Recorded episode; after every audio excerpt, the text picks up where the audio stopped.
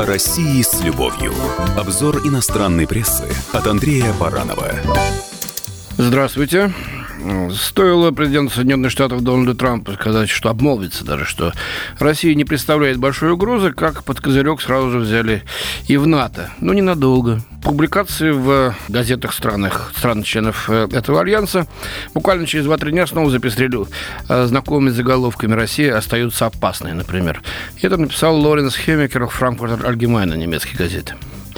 Что он пишет? В долгосрочной перспективе российская армия по-прежнему будет представлять опасность для Европы. Таков результат масштабного исследования, проведенного Шведским институтом оборонных исследований и опубликованного во вторник. В исследовании ученые зафиксировали значительный рост боевой мощи российской армии после масштабной реформы, начатой 10 лет назад. В 2008 году, по словам исследователей, исследователей, Россия едва ли была в состоянии выиграть локальную войну в непосредственной близости. Так, стоп. А война э, августа 2008 года, вернее, конфликт, э, когда за три дня, так сказать, э, войска Саакашвили были разгромлены, те самые войска, которые вторглись в Южную Осетию, убили и российских миротворцев, и многих гражданских в столице Южной Осетии. За три дня были разгромлены грузинские формирования, так что Саакашвили бегал уже, так сказать, на чемоданах среди куда бы смыться, боясь, что вот-вот российские танки будут в Тбилиси. Ну, они считают, что мы тогда ничего не смогли выиграть. Но теперь-то уж точно можем. Сегодня вооруженные силы России, пишут исследователи, способны вести региональную войну, параллельно поддерживать воздушную кампанию, как, например, в Сирии, отправлять военные корабли в Средиземное море. Ну, а дальше опять нелицеприятный прогноз.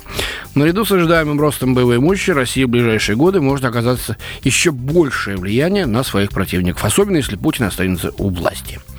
Вообще-то в 2024 году Владимир Владимирович заканчивает свой президентский срок, как известно. Но то, что он останется у власти, уверен, например, Том Парфер из британской «Таймс». Каким образом? А вот возьмет и станет президентом союзного государства России и Белоруссии. Интересно.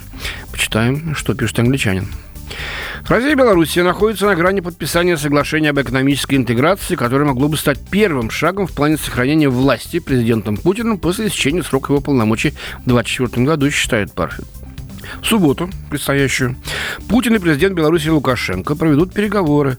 Ожидается, что лидеры двух стран договорятся об интеграции, которая будет включать формирование к 2022 году Российско-Белорусской экономической конфедерации с единым налоговым и гражданским кодексами.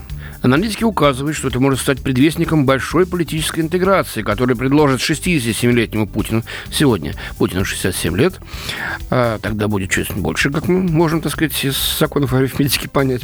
Так вот, предложит 67-летнему э, Путину новую должность главы единого государства, что позволит ему обойти запрет баллотироваться на пост президента России третий раз подряд, подчеркивается вот публикации «Таймс». Россия и Беларусь образовали союзное государство в 1996 году, напоминает газета, но э, планы по созданию таких учреждений, как двухпалатный парламент и суд Союза, э, были отложены. Да? Усилия по сближению этих двух стран были возобновлены в конце прошлого года. На прошлой неделе Владимир Симашко, посол Беларуси в Москве, поднял тревогу в Минске, когда заявил в интервью, что лидеры двух стран договорились о грандиозных планах создания единого парламента и правительства. И Симашко сказал, что парламентарии и министры уступят им э, определенные управляющие функции с обязательным исполнением, обязательным подчеркиванием. Лукашенко тут же смягчил это заявление, сказав депутатам, что мы никогда не собирались и не собираемся входить в состав любого государства, даже братской России.